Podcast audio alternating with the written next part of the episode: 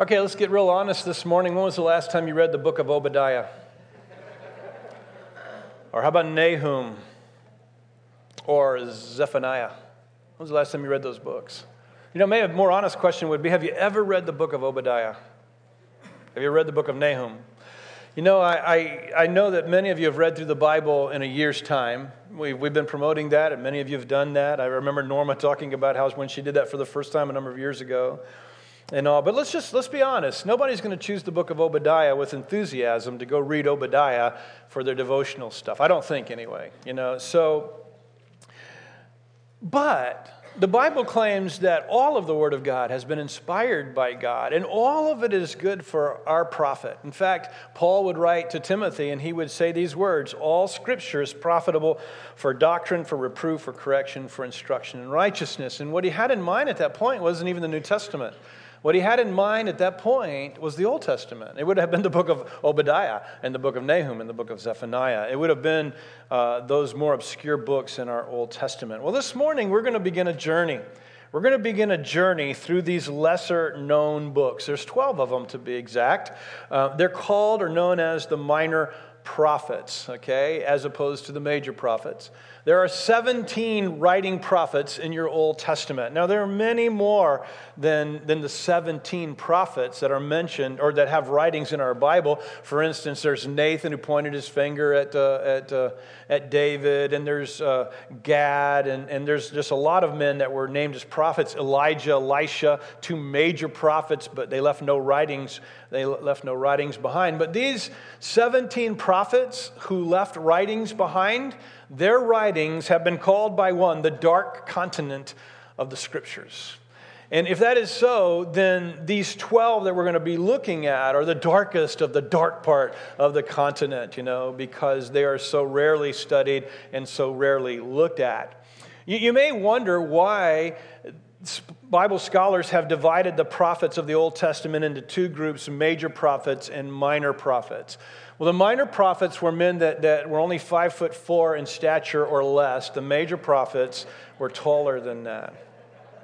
No, not really. That's, of course, not true. But you probably may have thought that the reason they're called major and minor is because the major prophets have major things to say, and the minor prophets have lesser important things to say. Well, that would not be true. They're not named major and minor for that reason. They're made, this is really to like, they're, they're named major and minor because of the length of their books. So the major prophets are the ones that wrote long stuff, and the minor prophets are those that wrote uh, shorter, shorter treaties that have been recorded for us. It has nothing to do with the content of their prophecy, it has to do with the length that's been recorded for us. Now, centuries before Jesus came onto the scene and was born of Mary, these 12 books were joined into one scroll. And that one scroll was known as the 12. All 12 books were combined in one scroll. They were called the 12. And, and it was equal in length to the book of Isaiah. So they would have had a scroll for Isaiah, they would have had a scroll called the 12 that would have included the the, minor prophets. They both were about 60, 67 chapters in, uh, in length. You remember when Jesus goes into the synagogue in Nazareth and he asked for, or I don't know if he asked for it or they just gave it to him, but they handed him the scroll of Isaiah. Now, these, these books are called the dark continent of, of our Bible, but honestly, they would not have been the dark continent of the Old Testament for the Jew, right? These would have been major writings for them, things that they would have read lots of times. And, and so you remember, Jesus takes Isaiah, opens it up, and says, Today in your hearing, I'm fulfilling what I'm reading to you. And it was the passage where he said, I've come to preach to the poor and set the captive free. So, uh, so these, these books had been called the 12 long before Jesus even, even came on the scene. Now, I want to give you a, I want to give you an alphabetized order of the 12. Here they are, and they'll be on the screen behind me, but they are Amos, Habakkuk, Haggai, Hosea, Joel, Jonah, Malachi, Micah, Nahum, Obadiah, Zechariah, and Zephaniah. These are the minor prophets. These are the ones whose writings for us are rather short as compared to the major prophets. However, I, I want to say again, please know that these are not all the prophets. There were lots of prophets in Israel that spoke for God, and many of them did not leave any recording any recorded prophecy behind. For instance, Elijah and Elisha would have been two of the most most important, most famous of the prophets of old, and yet they didn't leave that. Now, they're included in the historical books, and many of the things that they said are recorded for us, but no writings were left from, from them. In your Bibles, the order of these, these 12 books goes like this Hosea, Amos, Micah, Joel, Obadiah, Jonah, Nahum, Habakkuk, Zephaniah, uh, Haggai, Zechariah, and then, and then Malachi. And, but none of these two orders is the chronological orders at which they wrote. As a matter of fact, the chronological order at which they wrote is, is sometimes hard to know between who wrote first. Did Amos write first or did, did Nahum? You know, some of, the, some of the things, some of their chronologies are a little bit you know, a little bit obscured. We don't know for sure exactly when, when they wrote. The only chronological significance of the, of the 12 books recorded in your Bible would be that uh, the first six wrote before the last six. But in between that, I mean, they're, they're all out of chronological order. The minor prophets from Obadiah to, to Malachi and, and I say that because Obadiah may have been the first to write. No, no one's exactly sure. But they cover 400 years of history, of Jewish history. They're going to write during a period of 400 years, and, and they will write during the, the major empires of Assyria, Babylon, and Persia, who would rule, if you would, over top of Israel. They would be the major empires over Israel, and, and these, major, these three major empires would impact Israel as a nation. And they would be writing, you know, not always to Israel. There's going to be three of these minor prophets who are not addressing what they're addressing to the people of Israel. Two of them are going to address what they're addressing to the Assyrians, and one of them uh, to the Edomites. And, and so their, their audience is going to be different, but they're going to be mainly writing, nine of them are going to be writing to Israel during the period of Assyrian rule, Babylon, Babylonian rule, and then, of course, Persian, Persian rule. So I thought what would be helpful this morning, this is, by the way, in case I haven't uh, said so, this is, this is an introductory message to this series that, uh, that we're going to be in, which is called The Minor Prophets. Forgive me, I should have told you all that. But this is a series on the minor prophets, and, uh, and it's called Minor Prophets with uh, Major Points. Pretty cool, right? Pretty corny, actually. Go out there and look on the internet, and you'll just find that everybody has something like that, right? So, but mine's unique. I didn't see it anywhere else, right? Minor prophets, major points. All right. But I thought what would be helpful to us today would be for me to run through a, a, a history of Israel. And again, some of this will be really familiar to many of you. Some of you may not even know what I'm going to be talking about. So hopefully it'll be helpful to you. I'm going to give you Bible history. I mean, if you were here this morning and you're not a follower of Christ, and, and even if you are a follower of Christ, you may reject some of the, the creation stories at the beginning of Genesis. But, but I'm going to give you a history. I, hope to make it fairly short, but I think it'll, it'll help us place these books in, in a chronology or in a historical setting that, that I think will be important to us as we go along. So let me begin at the beginning. God created everything. Genesis chapter 1, verse 1. God created everything, and, and when He created it, He created man, He created them good, but man rebelled against God. And out of that rebellion came uh, the fall of man. And out of the fall of man came man's sinfulness. And, and man's sinfulness was great in all the earth to the point that God destroyed everything that He had created, people wise and, and mammal wise. He created everything except for what He saved on the ark. And, uh, and he started again with Noah and his family. And Noah came out of the ark, and you would think they're going to get it right. But again, the sinfulness of man was already embedded in our hearts. And it didn't become long before they were just as rebellious and just as sinful as the men that had been destroyed. Now, God said, Hey, I'm not going to ever do that again. I'm not going to ever destroy the world by water again. And, um, and so he didn't, but as, as, men's rebelliousness increased, there came a point where God did judge the earth again. And this time, instead of destroying man, what he did was he divided men up by languages. He confused their languages on purpose so that they could not communicate anymore. And so we had these tribal peoples that could speak different languages, and the Bible says they just moved apart from each other. And so the Bible's explanation of the plurality of languages in our world is that God did it, that God messed up everybody's language. And, and he did so as a judgment on mankind for his rebellion against God. Now, after he split man up by languages and people began to you know, migrate to different parts of the known world at that time, he would eventually choose one man from one group. The man's name was Abraham. Now, Abraham I believe God chose, he chose him unconditionally. What I mean by that, it wasn't that he was better than anyone else, but, but I think he chose Abraham because of his faith. Now, Abraham will have faith, and God is going to it's going to be a really important thing in his relationship with God, but, but, it doesn't, but it doesn't say that God's choice of him to start with had anything to do with his faith. But Abraham obviously had faith. And so when, when God comes to Abraham and he says, Abraham, I'm choosing you, I want you to follow me where I'm going to lead you. And Abraham doesn't say, Well, where are we going?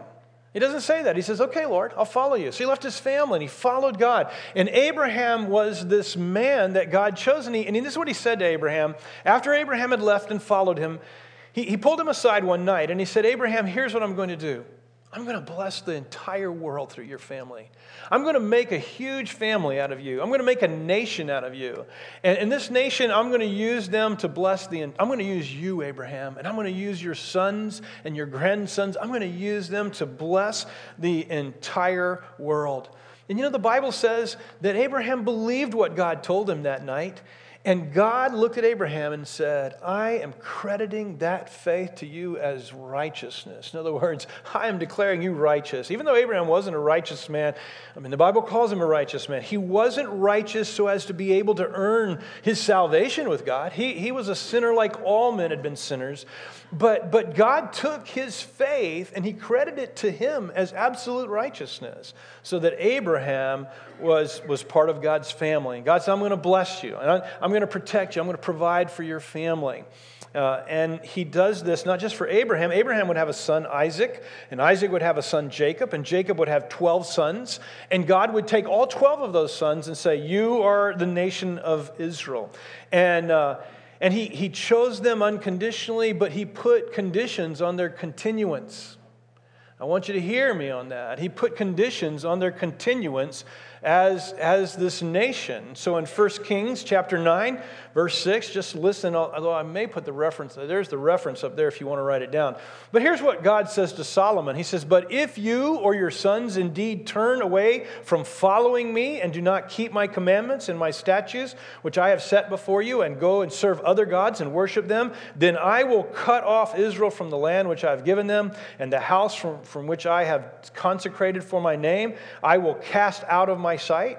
So Israel will become a proverb and a byword among all peoples, and the house will become a heap of ruins. Everyone who passes by will be astonished and hiss and say, Why has the Lord done this to this land and to this house? And they will say, Because they forsook the Lord their God and brought their fathers out of the land of Egypt and adopted other gods and worshiped them and served them. Therefore, the Lord has brought all this adversary, adversity, excuse me, on them.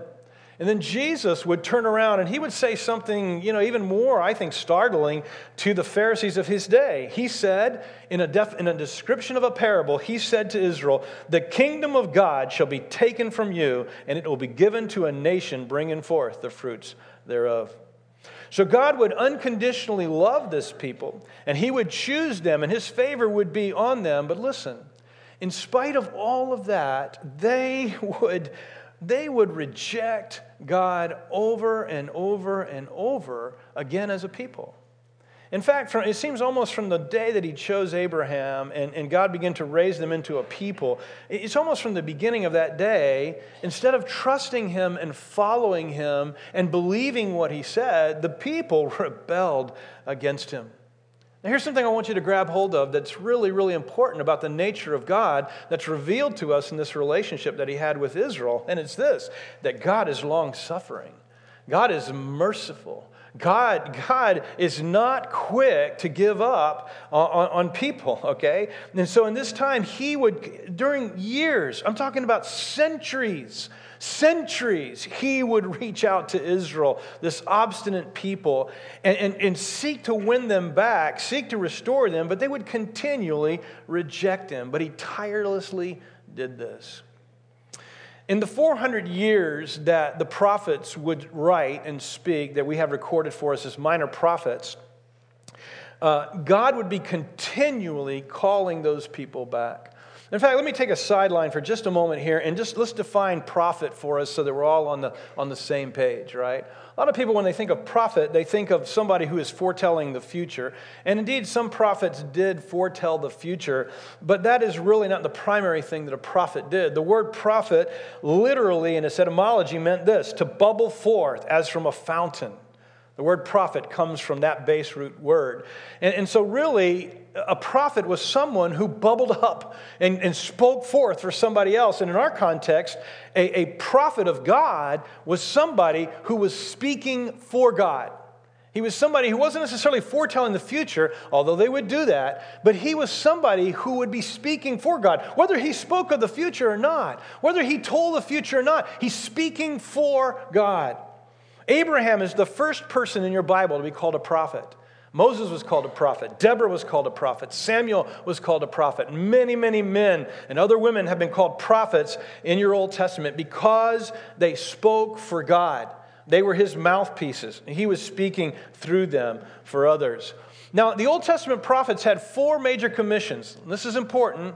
If you're taking notes, you ought to write this down, okay? They had four major commissions from God. Number one, the prophet's job was to expose the sinful practices of God's people. The prophet's job, and I know they probably hated it, but their job was to go around and say, You are sinning against God. They were to call people out, they were to call them out in their sin.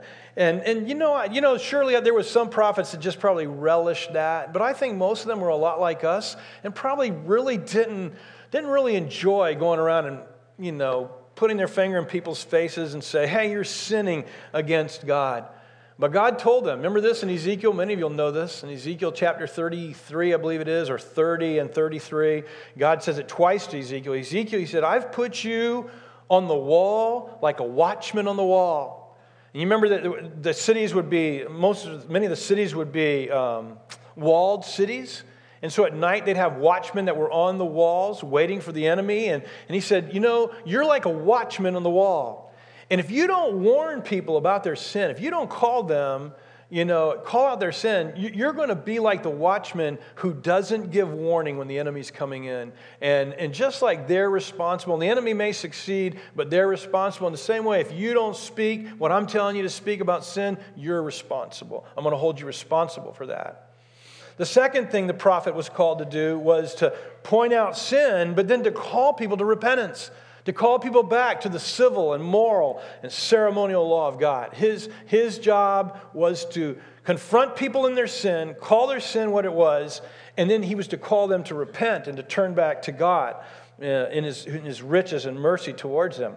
The third thing that the prophet did was to warn them if you do not repent, God is going to judge you. And this is where a lot of foretelling came in because God would say, if you do not do this, this is what will happen to you. And by the way, let me say something about that. You know, God in His, God in His foreknowledge of all things, in His omniscience of all things, because God knows something that may be, doesn't make it certain. In other words, God can know something in the future that that will or may, may, or may not come to pass, depending on the circumstances, okay? And, and, so when God says to them, if, you know, if you don't repent, this is what's going to happen to you, it would indeed, will indeed happen unless there's repentance. Because God has said, I've, I've seen it, I know it. This is what I will bring to pass on you if you don't repent. And the fourth thing that a prophet was commissioned to do was to point them, and this may surprise you, but, but prophets were commissioned by God to point them to the time when Messiah was going to come. I was listening to Steve Gregg this week, and Steve made the comment. I, mean, I love Steve, Steve Gregg as a teacher. And, and Steve made the statement that there's probably not a prophet, major or minor, that left writings behind that is not at some point calling people to this vision of the messianic age when Jesus is going to rule, right? They're all pointing to this eventually. So, one of the things that I'd like us to do in this study as we look through these minor prophets, I'm going to try to do it, is say, okay, where is this minor prophet pointing us to Jesus? Where is he telling us, telling us about the day when Jesus is going to come and, and he's going to rule? So, um, there's a lot of prophecies, by the way, just this is kind of a side note, but in the Old Testament prophetic books, there are over 300 prophecies concerning Jesus that people have pointed out that say that Jesus fulfilled uh, in his coming, right? So I don't know where we're going to find all 300 of them, but there are a lot of prophecies concerning Jesus in, the, in these uh, Old Testament prophets. In Acts chapter 10, verse 43, Peter is meeting with Cornelius. This is what he says to him. He says, to Jesus, all the prophets bear witness. Now, I don't think necessarily Peter's is trying to make an exacting statement. You know, like when I say, you always do that to Anne, or she says, you always do that. You know what we mean, right? Don't mean always. We just mean always, you know? we just mean like, yeah, most of the time you do that. When probably isn't even true either. But I, that could be a statement that Peter's just saying always in that sort of sense. But maybe he's actually making an exacting statement. The prophets all point to Jesus. I guess maybe we'll find out. Let's go back to our history lesson. So, so God calls Abraham and he chooses Isaac and he chooses Jacob and then he chooses all 12 of the tribes, doesn't choose any more specifics after that. And, and so that, that tribe, those 12 tribes become the people of Israel. And you remember there was a drought in the promised land, and so God you know, takes them down to Egypt, where it, during the next 400 years they'll become slaves and they'll live in slavery to Egypt. At the end of 400 years, God is going to deliver them from that. You know, we all know the story about the plagues and his release of them from. Uh, from Egypt, but he releases them. They go back to the promised land under the leadership of Moses. And when they get back to the promised land, they are a theocracy. Do you know what a theocracy is? A theocracy is a, is a people ruled by God. The government is God Himself. In many of the Islamic countries, they, they are uh, theocracies. They are re- led by the Islamic religion, right? Um, we, have, we have rejected that. We have said we see a difference, as Americans, we see a difference between God's church and government. And, and though the church is to have influence on the government, uh, we're not to control it, nor is the government to control us. That's how we have, have seen this. But in that day, it was a theocracy, and God ruled, and He was in charge. But you know what He found time and time again? He delivers these people, He takes them back to the promised land, and just from get go, rebellion, rebellion, rebellion. So God would raise up these leaders. He would raise up these, we call them judges in, the, in your Bible. In fact, in your Old Testament, there's all these judges that they have writings about these judges in the historical books. And, uh, and these judges would rise up under God's. Here's how it went God delivered people, and everything is wonderful. The people would rebel against God. After they rebelled against God, God would bring a prophet and say, "If you don't repent, if you don't, you know, if you don't turn, then then I'm going to send judgment on you." And time and time again, they would not turn. So God would send judgment on them. He would usually use different people from all around them. And so they would cry out to God. God would send a deliverer. The deliverer would would would save them and then we'd back, be back at 12 o'clock on the clock, right? And then it starts all over again. I mean, we're talking about years.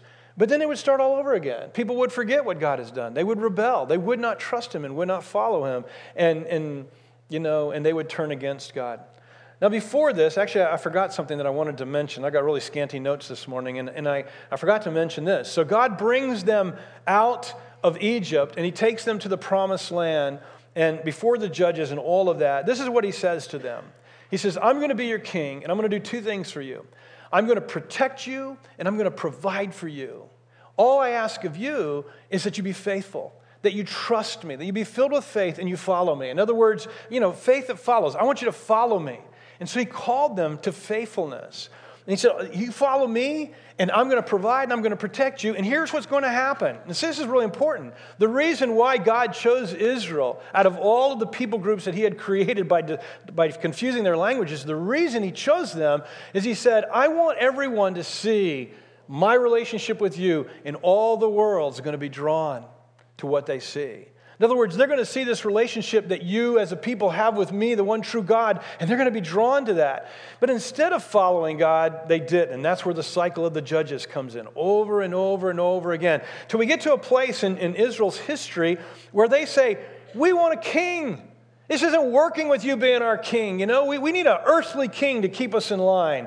And uh, you remember that God says, Boy, it's me that they've rejected with this, but He gives them a king. Saul, and then David.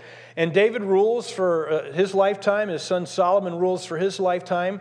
And, uh, but then uh, in 930 BC, about a thousand years before Jesus is to come on the scene, the country of Israel, the people of Israel, will they'll split. And, and so they divide. Ten of the tribes take the northern part of the land, and two of the tribes take the southern part. The northern part is called Israel, this, the southern part is called Judah, and they divide. And uh, Solomon's son, Rehoboam, has the bottom part, and, and, a fellow by the name of Jeroboam becomes king uh, in, the, in the northern part. The kingdom, the kingdom split. Now, one thing that in history that we need to know, because this is where the prophets are going to come in. So the kingdom is going to split in 930 BC, and in the north we'll have Israel with its 10 tribes, and in the south we'll have Judah. And uh, in the north, in, in, and again, I know many of you know this, so just humor me by listening, but in the north, there's not one king that ever follows or loves the God of Israel. Not one king. Not one. Not one. They, they, they, all, they all rebel against God. In fact, they set, up, they set up all kinds of false worship and everything. And God is continually He's, he's going to them and he's calling them to repent. He's calling them to turn back. I'm pretty sure that Elijah is in, yeah, Elijah's up there on the, on the thing. I don't know if you can see it or not, but he is a major prophet in the north calling those people to repentance. We have the, the stories of, of Mount Carmel is in the north, all right? And so during that, that time in the north, God is going to send them two writing minor prophets, Amos and Hosea and he is going to be, they are going to be speaking to that northern kingdom. Now, next week, we're going to study Amos. That's going to be our first prophet that we're going to look at. So just know, because I'm going to ask you to do something, but know where Amos is writing. Amos is writing mostly to that northern kingdom that in 722, God is going to destroy them. I mean, obliterate them. They're going to be removed. They will be no more. They will never come back you know, that, that, they'll never come back as a divided country, the country of Israel. They'll never come back like that. All right, now, now notice in the south, the southern kingdom will continue uh, for a number of years. But also, you know, Joel, he's prophesying at the same time. Actually, he's probably maybe before Amos. I'm going to take Amos and Hosea first up in, nor- up in the northern kingdom. But notice Joel down in the south and Micah. These guys are all about the same time. And again, when they're writing can, can have a lot of overlap. Everybody following me? Okay? But, but this is the timeline, and this is where these prophets are writing. And this is, this is really important for you guys to, to understand the context in which they're writing. So history moves on. Israel will be obliterated. They will be destroyed. They'll be exiled out of the land. They'll be replaced with other people from other nations so that the people that do remain, they'll form this half breed group of people called Samaritans, right? That the, the people in the southern kingdom would hate the rest of rest of time. The kingdom of Judah would continue. It would have good kings and bad kings. Some would love God, some would not. It was kind of a mixed bag. And, and, you, and you wouldn't think, well, we had all good and then it all turned bad. No, it was like we have a good king, good king, bad king, bad king. I mean, it just kind of intermixed like that.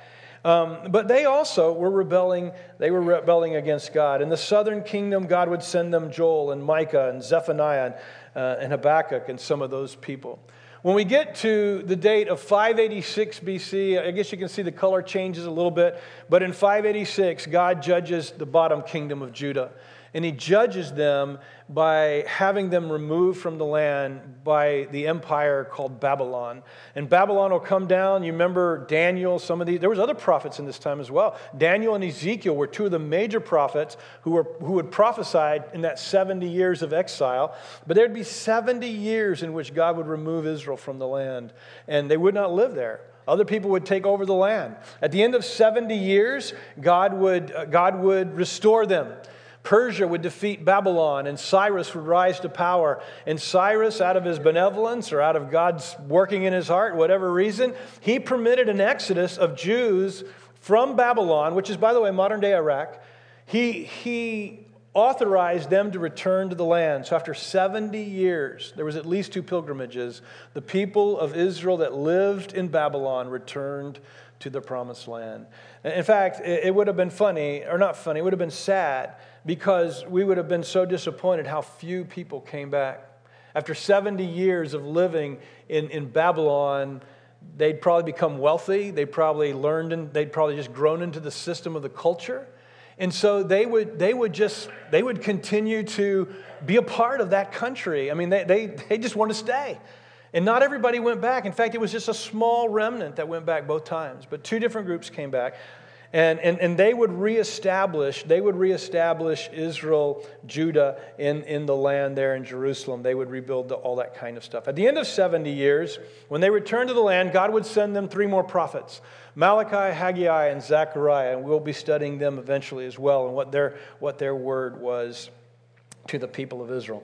After, after Malachi, And actually, they, they've got, you know, again, this, this, this chart wasn't exactly how most people see it. Most people see Malachi, even though he's the last book in the Bible, I believe they believe he's the last prophet. I'm not sure. But, but after the last prophet, whether it's Malachi or Zechariah, listen, there's, there's not another prophet to rise up in Israel for the next 400 years. We've been a country for 250, 275 years. I'm not sure how many it is, but we've been a, we've been a country for 250 years. Let me say that, rounding it up, or rounding it off. So for 250, for 400 years, for 400 years, there's not been one man who rises up and says, I am God's spokesman. Not one. So you can imagine, there's a lot of history in there. It's called the Maccabean time. It's not in our Bible. Your Bible is quiet. From that time until to the New Testament time, your Bible is quiet, but there is, there is Jewish history still going on there. It's called the Maccabean time. And, uh, but after 400 years, God brings a prophet back to Israel. His name is John. His name is John the Baptist or we call him John the Baptist, John the Baptizer, but his name was John. He's the son of Zechariah and Elizabeth, and, and he's the first prophet in the land in 400 years. You can imagine how excited the Jews were to have a man claiming to be the prophet. You remember what he said? He said, I'm a prophet, but I'm just here as a spokesperson. I'm just here to introduce you to Messiah. And remember, all the prophets, these 12 prophets, the other five major prophets, the writing prophets, everybody leaves behind this this encouragement for the future that God is going to send his Messiah. And John is saying, hey, not only am I the first prophet in the land, but I'm the prophet who's here to introduce the Messiah who's coming into the land. All right, let me end with this. And uh, I, you know, as we just prepare for this series, I've got a number of foundational things that I want to affirm, just so, you, so we're all on the same page as we go through these prophets. Here's, here's some things that I want you to, to know about what I'm going to be saying to you. Number one, each prophet that I'm going to read to you and share with you about is inspired by God. Now, I believe that. If you happen to be our guest this morning, our church is committed to the truthfulness of the Bible. We believe God inspired it. And so we believe each of those prophets wrote in the inspiration uh, of God. They're not just making up their own stuff. However, and this is the second thing that I want you to note, I want us to appreciate as we go through this that every prophet is a human. And what I mean by that, these, are not super spiritual, necessarily super spiritual guys. I mean, they love the Lord, but, but they're, they're just real people like us. I mean, they're dads and their fathers, and they, I mean, that's the same thing. They're dads and their husbands, and, and they're like real employees, and they have emotions, and they, they're just like us. You know, in fact, Amos, the first guy that we're going to be looking at, Amos wasn't even a prophet at all, everybody. You'll, you'll, he didn't have any theological training. He, wasn't, he hadn't gone to the school of the prophets, which was a real thing. He was not part of the school of the prophets. He didn't make his living from prophesying. I mean, he was a, I think it's a sheep herder. And God called him to be a spokesperson, right? And so these are just ordinary people. I want you to keep that in mind even as we're reading this. Number three, the prophet in his humanity is just as sinful as us. These guys are not perfect. These guys were not like I'm the super saint somehow. I mean, when we talk about Jonah, Jonah was a man, Jonah really messed up. When we talk, man, most of you probably know the story of Jonah, but Jonah, Jonah had so many flaws. It becomes so evident in his writing. And, and I guess maybe he got humble and decided to write the truth, or maybe he, he didn't even see what he's didn't even see what he was writing, how, how bad it reflects on him. But, you know, Jonah, Jonah's all kinds of issues with Jonah. These guys were sinful as, as we are. Number four, the life of the prophet, and I want you to understand this too, man. These, these men were often lonely and extremely scorned by everybody else that lived in their time. You know, uh, I think this is probably true for every one of them, but Jeremiah is called the weeping prophet. You know why? He was, he's, he's a major prophet, not a minor. We're not going to be studying him. But Jeremiah was the weeping prophet, and if you read his book, I mean, you talk about a man that was continually accosted by the people because of his message. He was imprisoned. Uh, it's just really, really bad. This is what he wrote, and this is Jeremiah 15 15. Listen, and I think this is going to reflect many of the hearts of many of the prophets. He said, Lord, you understand. Remember me and care for me. Avenge me on my persecutors. You are long suffering. Do not take me away. Think of how I suffer reproach for your sake. So, man, these, these men, and, and think about it, if you're calling out sin, even if you're trying to do it graciously, I mean, if people aren't going to repent, they're going to scorn you. They're, they're going to turn against you. And that's what happened to, to a lot of these prophets, and Jeremiah maybe the most. I don't know what number I'm on. Here's the next thing, and this is really, really, really important. So pay attention to this next thing. Each prophet was addressing a specific situation at a specific time. And it's going to be helpful to you and me to understand the context, but the principles that they're going to talk about can be universally applied. Okay? Here's what I mean by that. If we're studying, go back to one of those charts, would you, uh, Chris? The one that had the prophets on it, the second one. That one right there. Okay? If you recognize what I just told you and you're able to keep this, maybe you already know it, but if you're learning it for the first time, keep in mind that the people of God, this people that God chose to be his people, they're so rebellious they can't even stay together and they've split into two countries. Something that God didn't desire. But the north, the north up there, Israel, remember this, not a single good king. Nobody's following God in that group. I mean, there are believers in Israel that, that are faithful to God, Remember Elijah? Remember Elijah said, I'm the only one following God. And God said, No, you're not. No, you're not. You remember how many said are following God? 7,000, right? 7,000, which sounds like a whopping big number, doesn't it? Not when you're talking about millions of people. I mean, it's, it's, it's just a small remnant, but, but people were following, they were trusting in God in Israel, but so many of them weren't. So when you're reading the book of Amos this week, when you're reading the book of Amos, remember who he's writing to. Remember who he's talking about. He's going to be talking about that group uh, up in the north there and, and who they are. Context will make a big difference in helping us understand what the prophet is talking about. And, and you know, I, I struggle with this because, uh, you know, I believe in, in the fact that you can pick up your Bible and God can speak to you. I don't care who you are. For the very first time, in fact, we have two Gideons on the front row right here, and I get invited to their meetings all the time, and I hear testimony after testimony after testimony of people who don't know God, who are at their wits' end, find a Gideon Bible in their hotel room, and they read it, and God just reveals to them the truth, and they are saved, they trust in Christ, and they don't know anything about anything in the Bible. So please don't hear me saying that we can't pick up the Bible and God can't speak to us. I agree with that. But I'm also saying this on the other hand, if you really, truly want to understand everything that's in the Word of God, you have to study to show yourself approved. You have to understand the context in which these men wrote. They didn't write in 2017. They didn't even write in, in, in 1917 or 1817. They wrote over 2,000 years ago to, a, or even longer than that, some of them. They wrote to cultures that are not like ours. They have, they have idioms that are not ours, you know. Things, the way they said things that meant something to them, that reading them don't mean much to us because they were specific for their culture and their language. It behooves you to be a student of the Word of God. And so we're going to study context when it comes to these prophets.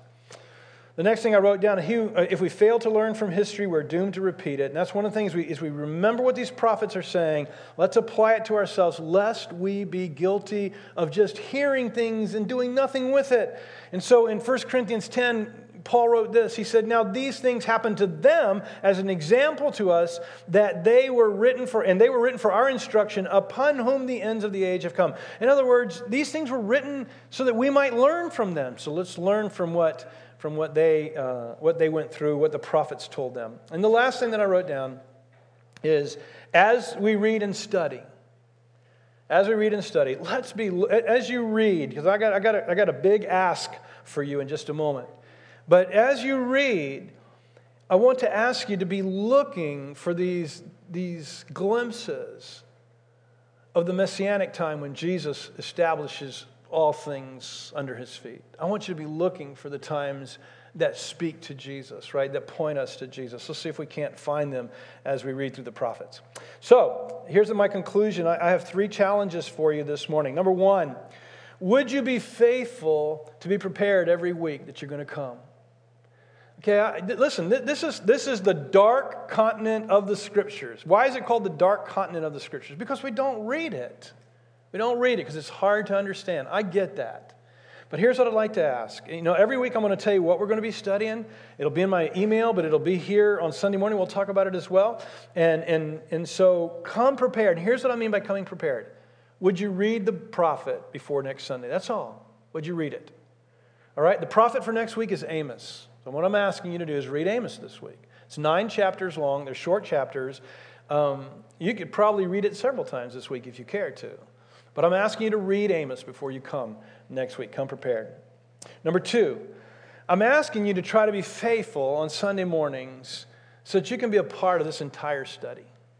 So that the dark continent of the scriptures isn't the dark continent for you because you have invested time in searching out the dark continent of these minor prophets. And so, what I'd like to ask you is if at all possible, come on Sundays. Be a part of what we're doing in our worship of God, trying to understand what God is teaching us through these minor prophets. Uh, I, will be honest with you, I'm extremely intimidated, or I was. I'm not so much anymore. I don't know if it was Beverly or who it was that pointed it out to me, but I was telling them how intimidated I am by this study. I mean, teaching through them, I have, I've been here 30 years, never taught through the minor prophets, everybody. Never done this in 30 years. Why? Because it's not easy. It's, it's, it's, it's, it's you know, I, I want to make it something that you will appreciate, something you'll learn from, something that won't bore you. And I'm just intimidated by all that. And somebody reminded me, weren't you really intimidated by Revelation? And, uh, but yet you say it was one of the best studies you ever did? And I said, yeah, that changed my mindset. So I'm not intimidated anymore, right? So I'm looking forward to this. I'm looking forward to, to, to, trying to teach in a way that's clear, concise, compelling, and applicational. So if you can, Try to be here every Sunday to be with us in this study. And if you can't, would you do this for me? Would you listen on the podcast? Would you listen to the talk at some point later so that you can so you're not missing anything, you're keeping up because maybe we'll be building on each other. I don't even know, but maybe we'll be building on each other. There's going to be at least 13 of these messages. This one and 12 more. There may be more than that because I, uh, there's like the book of Jonah. There's at least two big points in the book of Jonah that we could talk about. So, so there may be more, 13 at least. And the last thing that I want to the, uh, you know, ask you to do is this. Would you contemplate the idea this week that you are a prophet of God?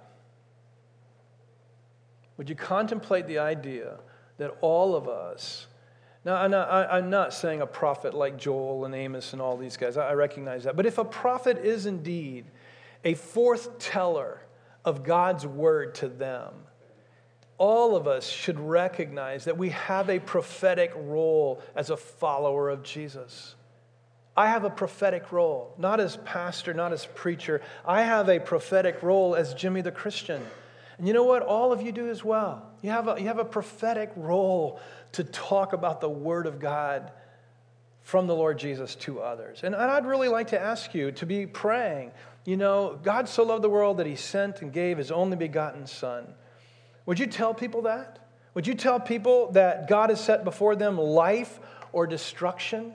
There is a narrow ro- gate, narrow, difficult road that leads to life. There is a broad road and a difficult road that leads to destruction.